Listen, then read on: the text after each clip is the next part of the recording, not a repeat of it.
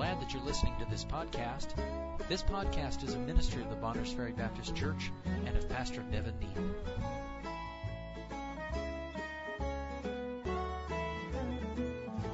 John chapter 3, let me just very quickly put it into context. Many a person knows John 3:16, for God so loved the world that he gave his only begotten son that whosoever believeth in him should not perish but have everlasting life. But many of you know this because you study your Bibles, but there may be some who don't. When the Lord Jesus stated that, he was in a conversation with a man. Uh, the verse was not just written abstractly into our Bibles. It is in the midst of a conversation that Jesus was having with a man named Nicodemus. Nicodemus was very religious. And so Nicodemus was familiar with Scripture, the Old Testament Scripture. He was familiar with Jehovah God. He was familiar with certain promises uh, out of the Bible about a coming Savior and so forth. He is very religious. But the Bible says he was not yet, as the Bible would make it clear, it was clear he was not yet saved. He came to Jesus by night because he was afraid that his peers would see him and they would reject him or even worse persecute him for being uh, perhaps a believer in the Lord Jesus Christ. So he came to speak to Jesus by night and it is Nicodemus that Jesus told you must be born again. Now if I tell you today in the most literal sense you must be born again, what could you do about that? Being born again means you need to start over.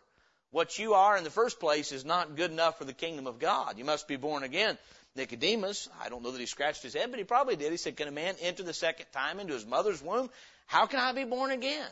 And what Jesus explained is it is a spiritual birth. That which is born of the flesh is flesh, and that which is born of the spirit is spirit. So it's in this context that we have John 3:16 and 17. If I asked somebody this morning, when were you born? They said, I'm not sure I was. What would we say?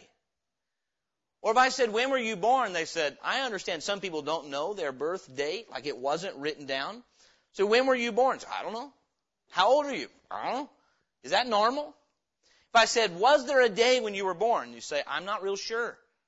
I'm working on it. What would you say to that person?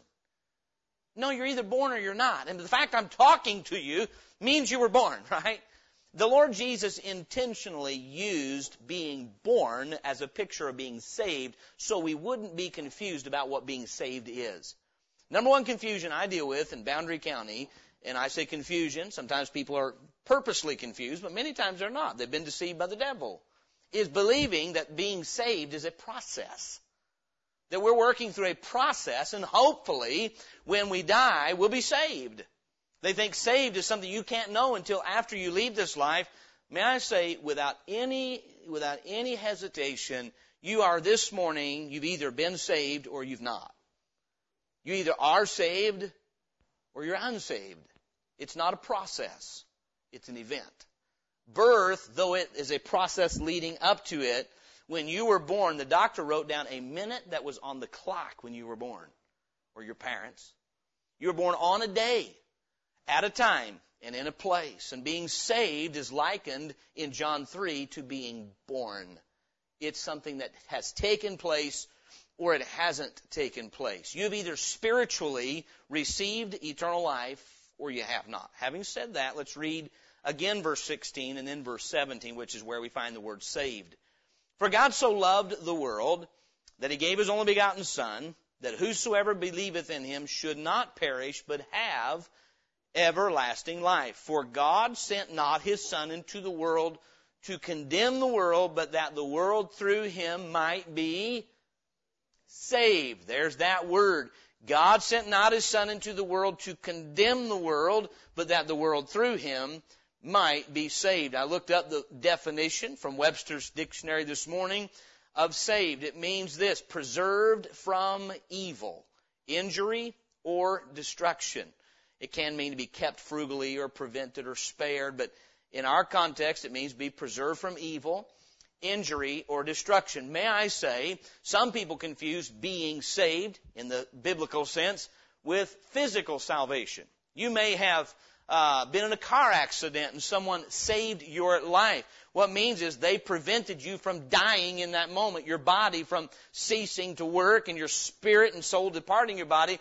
But you're still, that's not salvation. I met a man in town here one time. He was well up in years. Spoke to him many times about his need for salvation. When I would say, have you been saved, Mr. So and so? And he would say, yes, I was in World War II and we were in a ship and our ship was struck and I should have died and God saved my life. That's not what it means to be saved. So again, what does it mean then? If it doesn't mean that you were going to die, now look, if God spared your life like that, He gave you more opportunity to truly be saved. To truly be saved. So this morning, these four questions. If Jesus came not into the world to condemn the world, but that the world through Him might, might be saved, why do we need to be saved? I think we'll answer the question what it means to be if we understand why we need to be. Why does mankind need God to come in the form of Jesus Christ and save us. Save us from what? What do we need saved from? Well, the Bible says in Matthew chapter 1 verse 21 that the Lord Jesus got his name Jesus because of what he came to do. Matthew chapter 1 verse 21. Uh, by, the Bible says this. Speaking to Joseph, the angel is talking about the birth of Jesus, and it says of Mary, and she shall bring forth a son, and thou shalt call his name, and it's all in caps, Jesus for he shall save his people from their sins. Now, if somebody came to me today and said, Pastor, I've come to save you from your marriage, I would say, no, thank you. I, am glad to be married. I love my wife. I don't want you to save me from my marriage. I enjoy my marriage. I love my wife. Don't you come around here if you came to save me from my marriage. You with me? Some people treat sin like that. Jesus came to save you from your sin. I, I don't want saved from it. I'm enjoying it. Well, then you can't be saved. You can't get saved from something you don't want to let loose of. You with me? He came to save his people from their what? Sins. Sins. So the first reason we need to be saved, I'm telling you, the message is so simple but so true, is because we are corrupted. We are corrupted in a twofold manner. We are corrupted by nature and we are corrupted by choice. Meaning, we are sinful because we were born with that nature in us, but we are sinful because we have chosen sin over righteousness.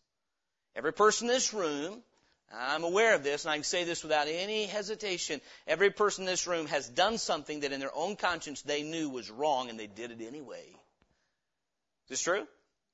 Romans 3.23, for all have what?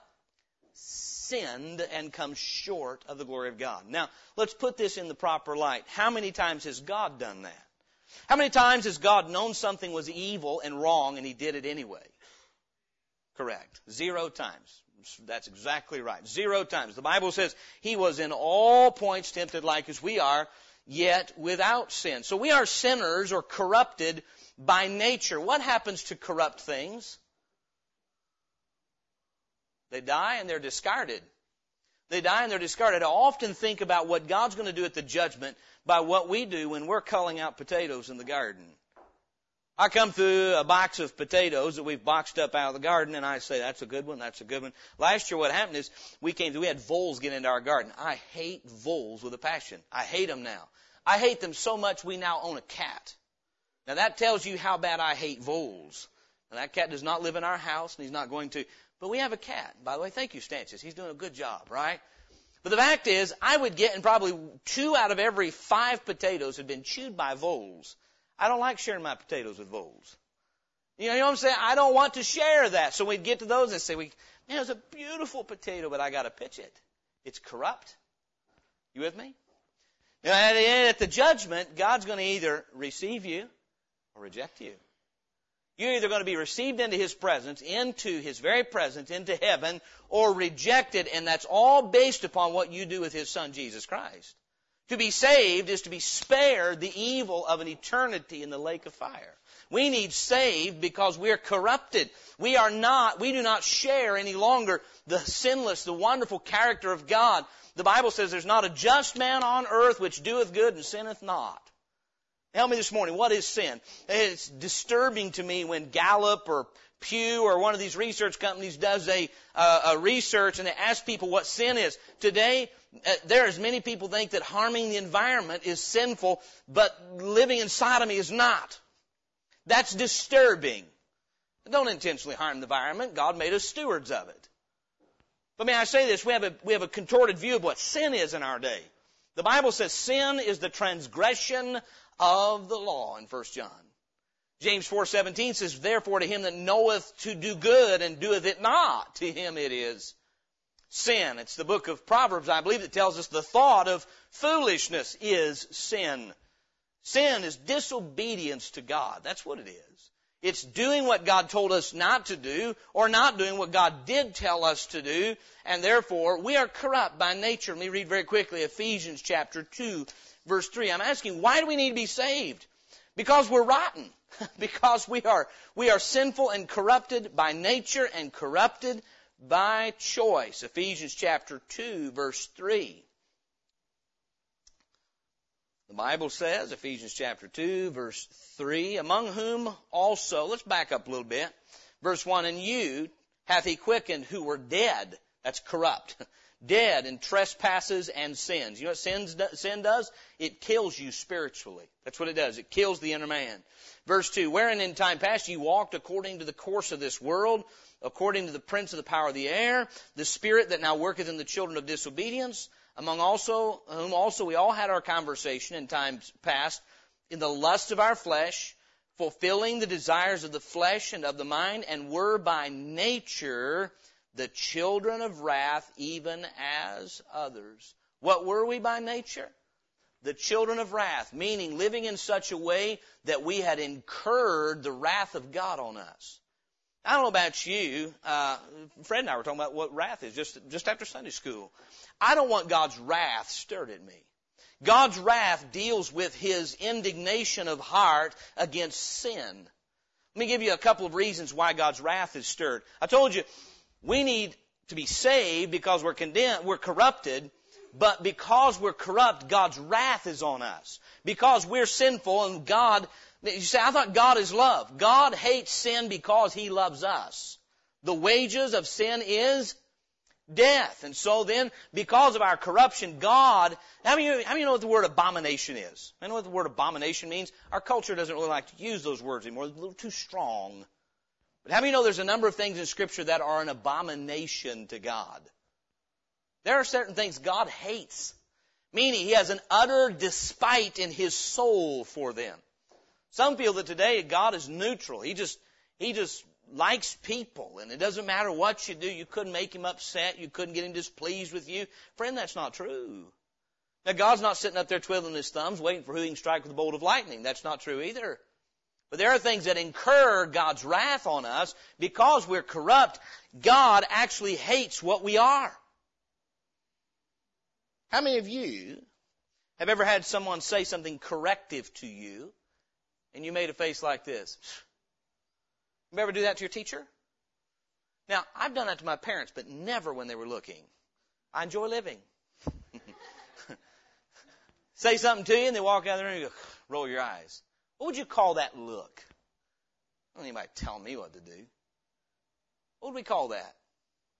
A proud look. you know what God thinks of a proud look? The Bible says it's an abomination. Hands that shed innocent blood. Feet that be swift in running to mischief. A lying, lying lips are an abomination. How many ever have used your lips to convince somebody that something was true and you knew it was false? Come on now. How many have ever used your lips to do that? The Bible says lying lips are an abomination to God. That's why they're not found in heaven. Nothing that makes a lie is going to be in New Jerusalem. You know that? Lying lips are an abomination to God. There are seven things in the book of Proverbs, the Bible says, Proverbs chapter 6, are an abomination to God. They characterize what our nation has become. Characterize it. People run to do something they know is wrong. Uh, hands that shed innocent blood, a proud look, all these things. He that soweth discord among brethren. How many of us have ever said something because we envied somebody else and we wanted to break up a friendship because we weren't prime in that relationship? among brethren. Sow discord among brethren. These are abominations to God. How many know that the sin of sodomy, men with men, women with women, is an abomination to God? It is. The Bible says so. It's an abomination. And so then, these are things that God hates. Let me read you a couple of verses. I'm asking you this morning, why do we need to be saved?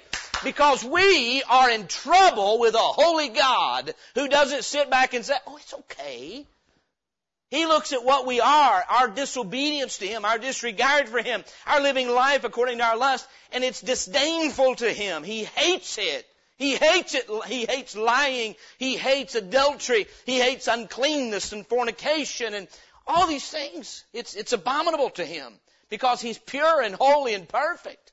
So look, if you would now, at Romans chapter 1. And again, if you can't get there, that's okay. I'm going to go ahead and read it. Romans chapter 1, uh, verses 18 and 19. It says, For the wrath of God is revealed from heaven against all ungodliness and unrighteousness of men who hold the truth in unrighteousness. Because that which may be known of God is manifest in them, for God hath showed it unto them. How many of us, when I said, have you ever used your lips to lie, knew that when you raised your hand, you're in, we're indicting ourselves? Because we already knew lying is sin.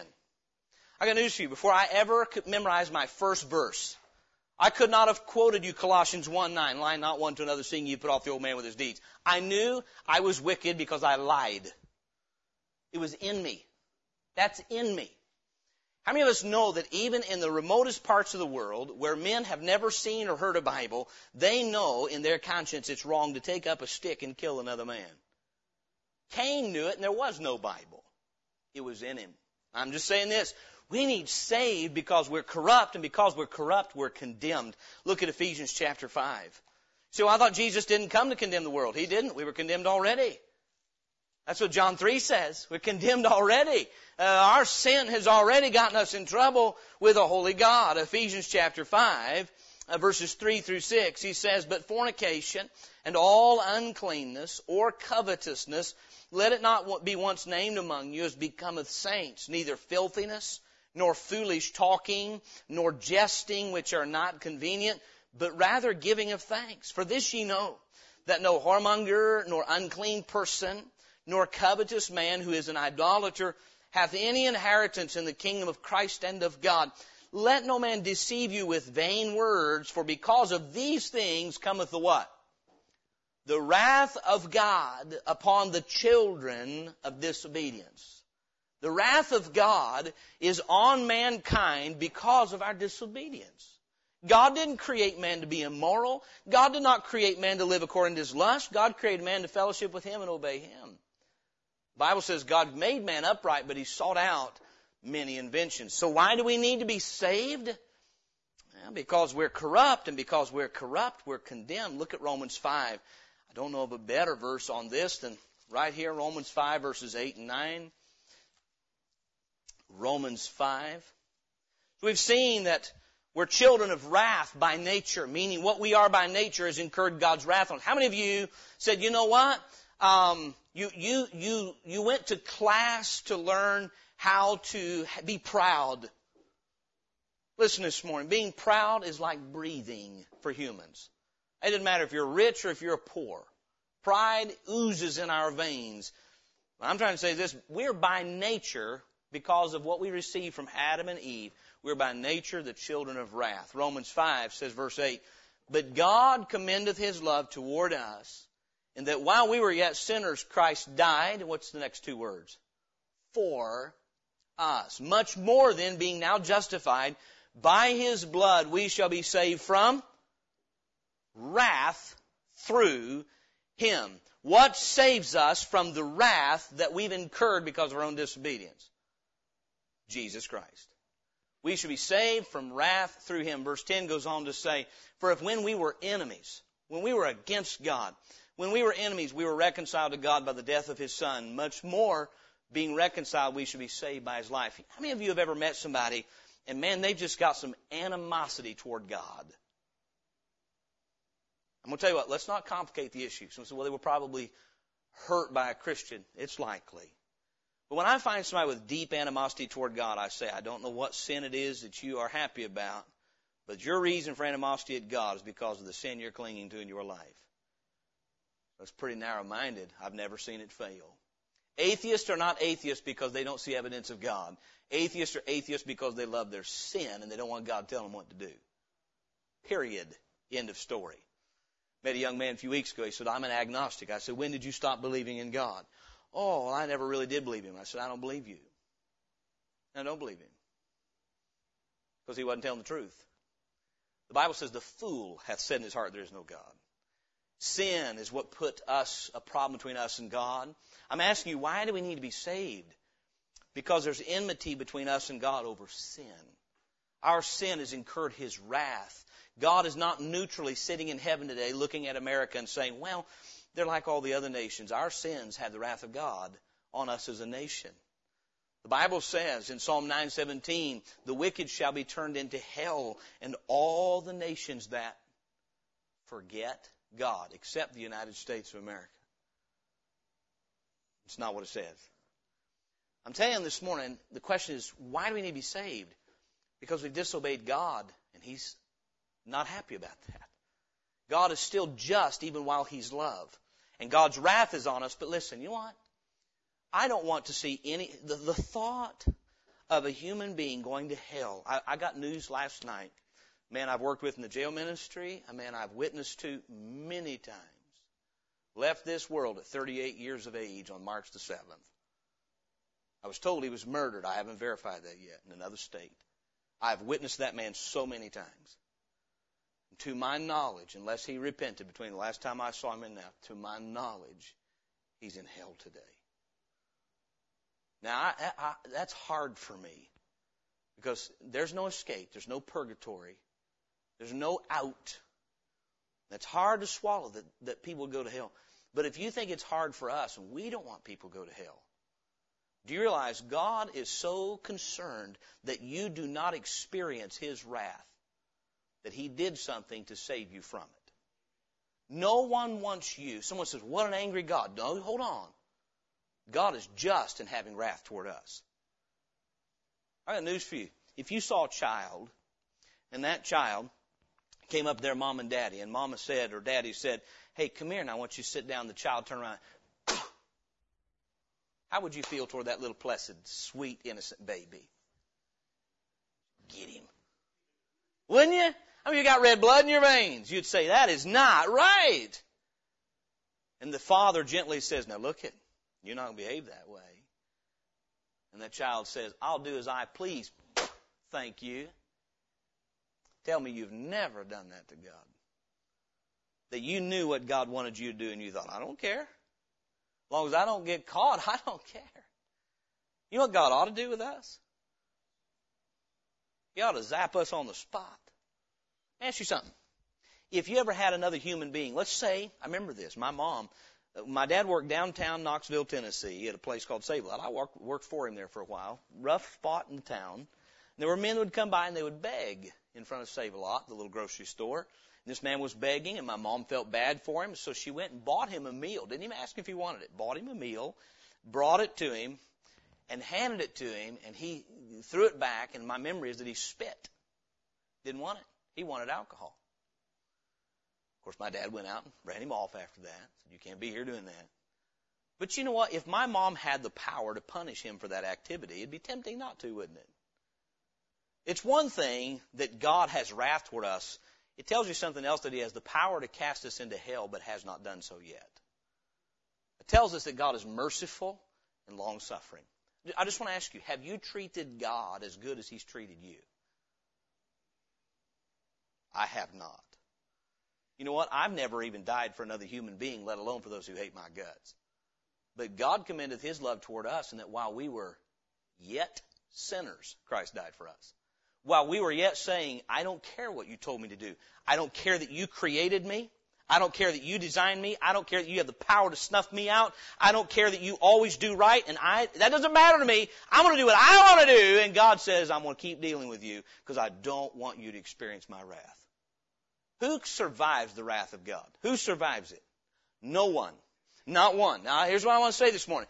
Why do we need to be saved? Because we're corrupt, and because we're corrupt, we're condemned. The next question is, who does God want to be saved? Does God actually want to save us from His wrath, or is He trying to trick us until we finally get what we got coming? No? I want to be very clear this morning.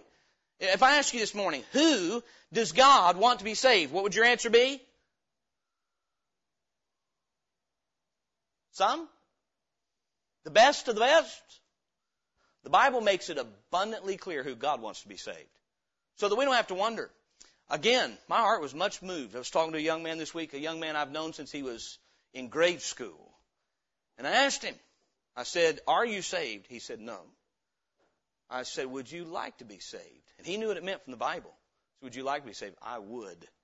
I said, Does God want you to be saved? He said, I honestly do not know. I don't know if God wants me to be saved or not. Can I ask you this morning if you're here and you say, hmm, I'm corrupt all right. And that means I'm condemned all right. And I wouldn't mind being saved from God's wrath one day, but I'm not sure if I can be. I'm not sure if God wants me to be. I'm going to give you some Bible this morning that answers that once and for all. Maybe you know somebody and you say, I don't know if God wants to save them or not. Let me, let's put that to rest this morning. Look if you would at 1 Timothy chapter 2. 1 Timothy chapter 2. While you're turning there, John 3:16 once again says, "For God so loved certain ones in the world that he gave his only begotten son." Is that what it says? It's not. For God so loved the what? The world. That means all black, white, male, female, past, present, and future. God so loved the world that he gave his only begotten son. And if that weren't enough, if there was some question in our mind what the world was he was talking about, a select few in the world or certain ones in the world, then he says it this way, that whosoever believeth in him should not perish, but have everlasting life. Same young man. I said, what does whosoever mean? He said, I don't know. I said, it means whoever. Anybody. It's not difficult to grasp. 1 Timothy chapter 2 says this, For this is good and acceptable. We're in verse 3 of 1 Timothy 2. For this is good and acceptable in the sight of God our Savior, who will have some men to be saved and to come unto the knowledge of the truth. Is that what it says? Who will have all men to be saved and come, come under the knowledge of truth. How many men does God want to be saved? All men. Now listen, some people have a hard time with this. Have a hard time with this. I'm not sure why, because the Bible's abundantly clear. When I say this, for all have sinned and come short of the glory of God, we sit there and go, I wonder if all means all. We're all sinners. We have no problem understanding what all means there. What we have a problem with is if God wants all men to be saved, why do so few get saved? The problem is not with what God is willing to do. The problem is with what man is willing to let him do. Don't miss that this morning. God will save whosoever will. Many just will not. Many love their sin more than they want salvation. They want the pleasure of sin for a moment and hell for eternity. That's what it boils down to. And God says, I'm not willing that how many should perish? Any. So 1 Timothy 3 says, who would have all men to be saved and come unto the knowledge of the truth. 2 Peter chapter 3 verse 9 says, the Lord is not slack concerning his promise as some men count slackness, but is long suffering to usward, not willing that any should perish, but that, here's that word again, three letters, but it's so encompassing, but that all should come to repentance. If that's not enough, how many know this, that in the mouth of two or three witnesses shall every word be established? I just want to establish this this morning. If you're sitting here this morning with warm red blood flowing through your veins, God wants to save you. I can say that on the authority of the Word of Almighty God. He wants you to be saved from His wrath. God's wrath is on us, but He does not want you to experience that. For those who project God as this this long term, I'm going to plan out, I want to save those, and I don't want those. God is not willing that any should perish, but that all should come to repentance. Again, if that's not enough, go to Acts chapter 17, verse 30. Acts chapter 17, verse 30. The only way you'll come away believing that God doesn't want all to be saved is to twist some scripture out of scripture, out of context, and read extra biblical material. Acts chapter, Acts chapter 17, verse 30. And the times of this ignorance God winked at, but now commandeth some men in some places to repent. All men, everywhere. Who has God commanded to repent? All men, everywhere. You know what? That's why the Lord Jesus said, go ye into all the world and preach the gospel to every creature. Because God would have all men to be saved and to come under the knowledge of the truth. The question was, why do we need to be saved? Because we're corrupt and we're condemned. Who does God want to be saved? All men? Every man. All men, which means every man. All men, everywhere, God would have to be saved. The Bible says, of course, in Isaiah 53 verse 6, all we like sheep have gone astray, and the Lord hath laid on him the iniquity of us all. When the Lord Jesus died, the Bible says in 1 John chapter 2, in verses 1 and 2. Uh, little children, these things write unto you that you sin not. And if any man sin, we have an advocate with the Father, Jesus Christ the righteous, and he is the propitiation for our sins, and not for our sins only, but also for the sins of the whole world. When Jesus died on the cross, he tasted death for how many men? Every man. So I've got a question. Are you part of that equation? Can I say with assurance, when Jesus tasted death on the cross, he tasted death for me. God is so wise that he constructed scripture in such a way that if any person says, I'm not sure if God wants me to be saved, you can blow that right out of the water. That's a lie of Satan. God is not willing that any should perish, but that all should come to repentance. He tasted death for every man. He died for the whole world. That means for the time that he was living and our time. God covered all the bases to let us know if you perish, it won't be because I wanted you to. If you ever taste the wrath of God, it will not be because He did not provide a way for you to be saved from it. God would not have us to experience His wrath. He loves mankind and made a way so that we can be spared His wrath. Who would God have to be saved? All men? every man. If you read in Ezekiel, you'll read that God does not take pleasure in the destruction and the death of the wicked. You can read that in Ezekiel chapter 18. I believe it's also in Ezekiel chapter 30. I want to turn there very quickly because I want to clarify that. I want to make it very clear. God sent Jesus Christ in the world not because He wants to pour His wrath on us, but because He wants to save us. In Ezekiel chapter 18 verse 23, he says, Have I any pleasure at all that the wicked should die, saith the Lord God, and not that he should return from his ways and live? If we move on down, Acts, Ezekiel chapter 18 says verse 30, Therefore I will judge you, O house of Israel, everyone according to his ways, saith the Lord God. Repent and turn yourselves from all your transgressions, so iniquity shall not be your ruin. Verse 31, cast away from you all your transgressions whereby you have transgressed and make you a new heart and a new spirit. For why will ye die, O house of Israel? Listen to verse 32. For I have no pleasure in the death of him that dieth, saith the Lord God. Wherefore turn yourselves and live ye. Could scripture be any clearer? God's not sitting up there saying, I can't wait to zap that one. He's not like us. I met a man the other day. He seemed excited about some people going to hell. God's not. Not willing that any should perish. So, why do we need to be saved? Because we're corrupt by nature and by choice. We're condemned. Who does God want to be saved? All men? Everywhere? Whosoever? Every man. Well, the third question is logical. Then what must I do to be saved? If I need to be saved, and God wants me to be saved, then what must I do to be saved? It's a good question. There's a man in the book of Acts asked that question. Look at Acts chapter 16. Acts chapter 16. There's a man here that understood that he needed to be saved. He was about that close to physical death, which means he was going to meet his Creator and know spiritual death.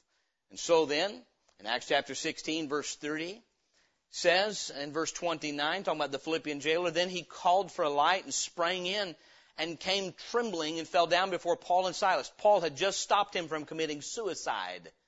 He thought he had lost his prisoners. If you lose your prisoners as a Roman jailer, you lose your head. And he knew his fate, and he thought, I would rather die with some honor killing myself than being killed for losing my prisoners.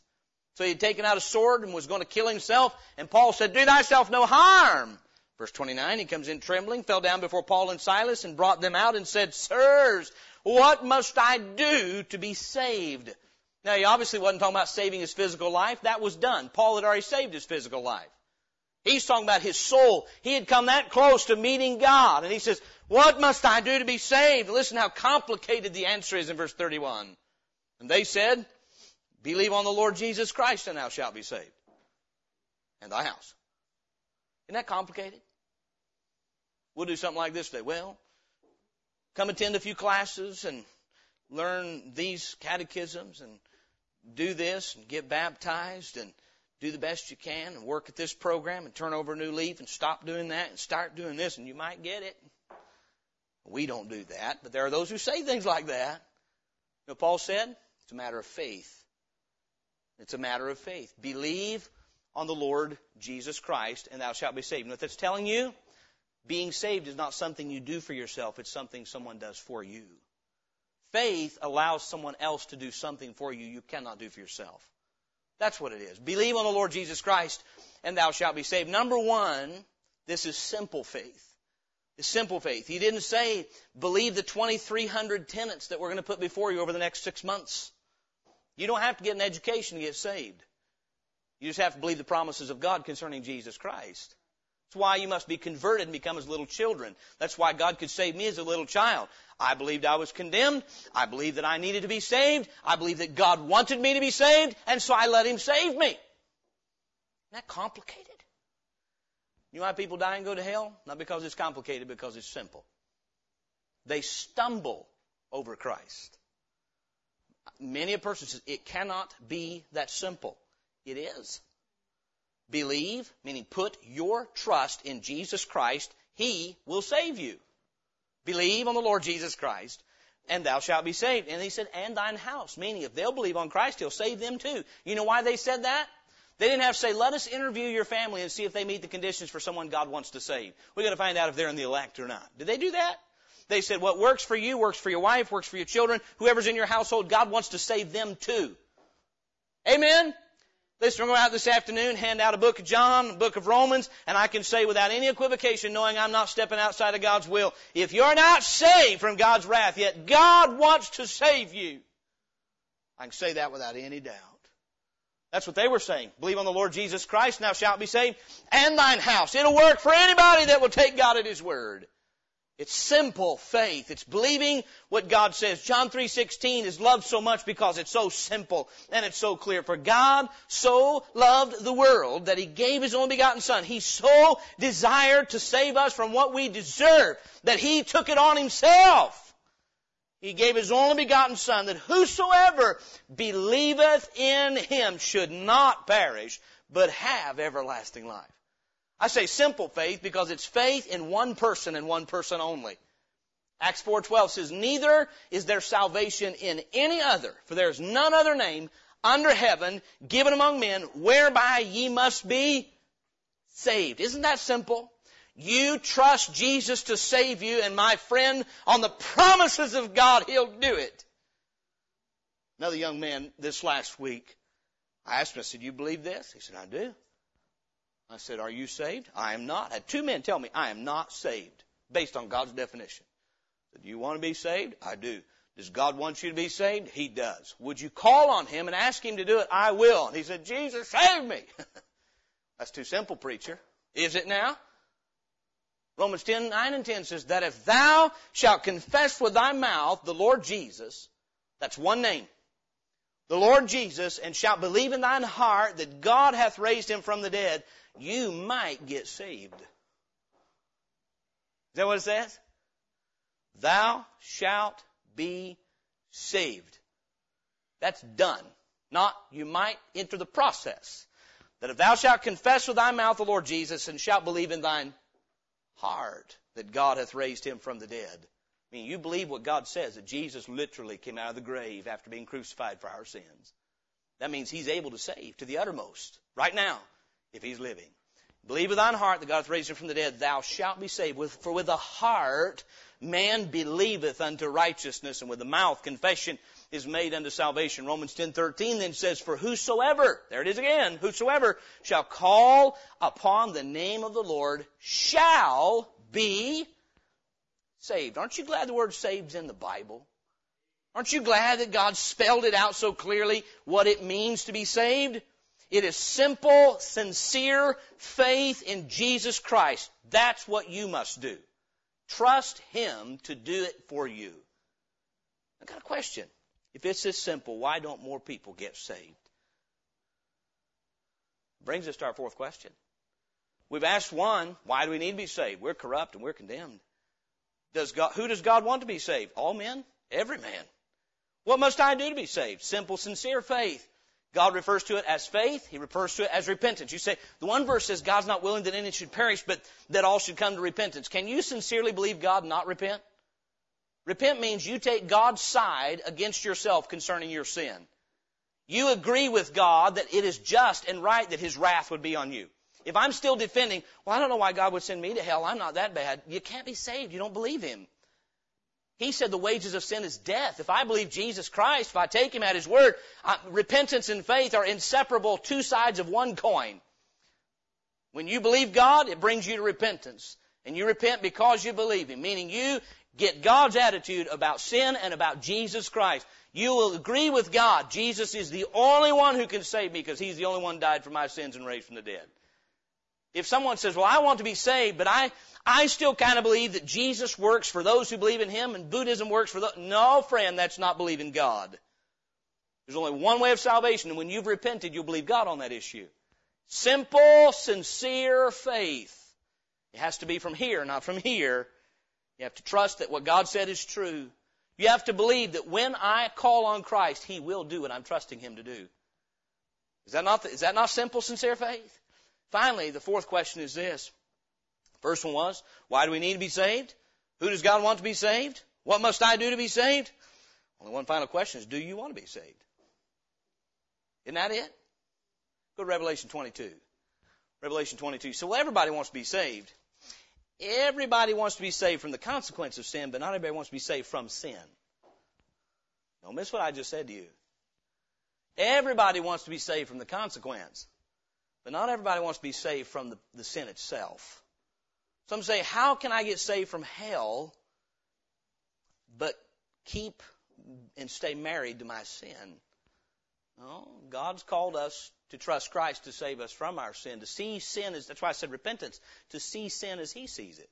Sometimes we're not willing for various reasons. We don't believe Him. We don't believe it's actually true, whatever it may be. But the fact is, the only thing that hinders a person that knows they need to be saved, knows that God wants them to be saved, knows that God has done everything to save you, and is ready to save you right now, really the only thing that hinders it is unbelief at some level.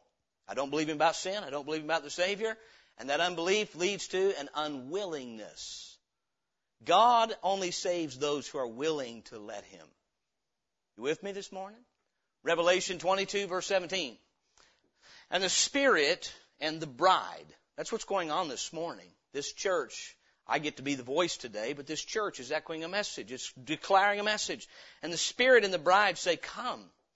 Let him that heareth say, Come. And let him that is athirst, what's it say next? Come. That's a decision. And it's not coming to a physical location in the building. It's coming to Christ. It's coming to Him, your heart to His by faith. Let him that is athirst come. Now listen closely. And whosoever, and then there's a four letter word, will. Let him take the water of life. What's next say? Freely. Whosoever will, let him take the water of life freely. You know what? God's saying, you need to be saved. My wrath is on you. I've done everything necessary to save you because I want all men to be saved. If you'll trust me, I'll save you. All is there for you to take. All that is left is for you to decide will you believe God and get your will in compliance with His will? He's not willing that you should perish, are you? You know why people perish? Not because God was willing. They were willing. Whosoever will let him take the water of life freely. See, what will it cost me? Not a thing. He already paid the, the debt in full. He already took your wrath. He already took your judgment. He lives. He promises that if you call on Him, He'll save you out of a sincere heart of faith. Finally, John chapter 4 verse 10. Jesus likened it to a cup of water like it is there in Revelation 22. John chapter 4. And we'll get very specific in just a moment. John chapter 4 verse 10. The Bible says, Jesus talking to this woman of Samaria at the well, Jesus answered and said unto her, If thou knewest, and I've circled in my Bible, the gift of God, and who it is that saith to thee, Give me to drink, thou wouldst have asked of him, and he would have given thee living water. You know so many times the concept of giving is in that verse? It's in the word gift, it's in the request to give, and it's in given thee living water. You say, What must I do today? to be saved from hell, to have eternal life, you've got to go to the one who has it and ask him for it. If I said this this morning, and I will, I'll say it right now. If anyone in this room wants this pen, you ask me for it, I'll give it to you. He was fast. Now, he got that because I like Camden so much better than everybody else, right? You know why he got it? He wanted it. And he let it be known he wanted it. If I had a hundred more pens, I could say, Whosoever will. All you gotta do is ask. Salvation's that simple. Did you pay for that pen? What did it cost you? Now, a pen is a cheap illustration of salvation. Salvation's worth all of eternity. Say, it's that simple. Christ has bought it, paid for it, offers it to you like water. And he says, but you gotta ask and I'll give. Is that simple? Question this morning. Why do we need to be saved? We're corrupt, condemned. Who does God want to be saved? All men. What must I do to be saved? Believe on the Lord Jesus Christ. Put your trust on Him to do it for you, to wash away your sins and make you righteous. You know what makes you righteous? Trust in Jesus Christ. That is so clear in the Word of God. It is your trust in Christ that in God's eyes, He says, if you trust my Son, I count you as if you've never sinned. It's called being justified. My question for you is this this morning. When did you accept salvation from Christ? When did you trust Him to save you? Because that's when He did it. If you're here this morning and say, boy, I struggle with whether I'm, whether I'm saved. Are you trusting Christ today? Yeah. When did you do that? When did you sincerely believe God? I'm a sinner. I deserve the wrath of God, but I believe what the Bible says that Jesus died for me. And you turn to Christ and whatever words you use, there's no magic phrase. You said, Christ, I want you to save me. And that's when he did, because he keeps his word. You may be sitting here this morning, you say, and you don't have to say it out loud, but in your conscience you may be saying, I've never had a time like that. I, you may be sitting here and familiar with everything I'm preaching, but you have never simply and sincerely looked to Jesus Christ to save you. He literally does it when you trust Him. That's when you're born again. When you look to Him to save you. Look at Isaiah chapter 45 as we close. And then Isaiah 59. We'll go 59 then 45. Isaiah 59. You know, one of the burdens I have is, boy, I'd like to see more people saved. God has used what I'm preaching to you this morning to help me so much. God's willing to save anybody. God's willing to save anybody. He's willing to save anybody who'll let Him. So it helps me know how to pray, and it helps me know how to labor as someone who wants to see more people saved. And I think of this verse, Isaiah 59, Behold, the Lord's hand is not shortened that it cannot save. Is, are Americans too far gone to get saved? No. The Lord's hand is not shortened that he cannot save, and neither is ear heavy that it cannot hear. Is God deaf this morning? If you were to ask him to save you, would he be, I, I can't quite hear you. You gotta pray a little harder. Is his ear deaf? No, he can hear just fine. But your iniquities have separated between you and your God, and your sins have hid his face from you that he will not hear. When we say, well, I don't think, I don't think I'm that bad. I, I want to cling to this. No, we have to turn to him, trusting him to save us from our sin, from his wrath. Now look at Isaiah 45. I didn't write this down, so bear with me for just a moment. Isaiah 45, I believe that is the, the text I'm looking for. Verse 22. Isaiah 45, 22. Listen how simple this is. Look unto me and be ye saved all the ends of the earth, for I am God, and there is none else. Now, in the Old Testament, in John chapter 3, Jesus explained this to Nicodemus. He said, As the, Moses lifted up the serpent on the pole, so must the Son of Man be lifted up. How many of you know that the people that were snake bitten there in that story in the book of Numbers were dying from the poison? God provided a way to save them physically to give us a picture of spiritual salvation. What did they have to do? God said, if you'll look at the pole, the serpent on the pole, I'll, I'll heal you. They just had to believe God and look. That's why it says in Isaiah 45, 22, look unto me and be ye saved. What do you need to do this morning for God to save you? Believe Him and simply look to Him. You let Him do it for you. Take Him at His word.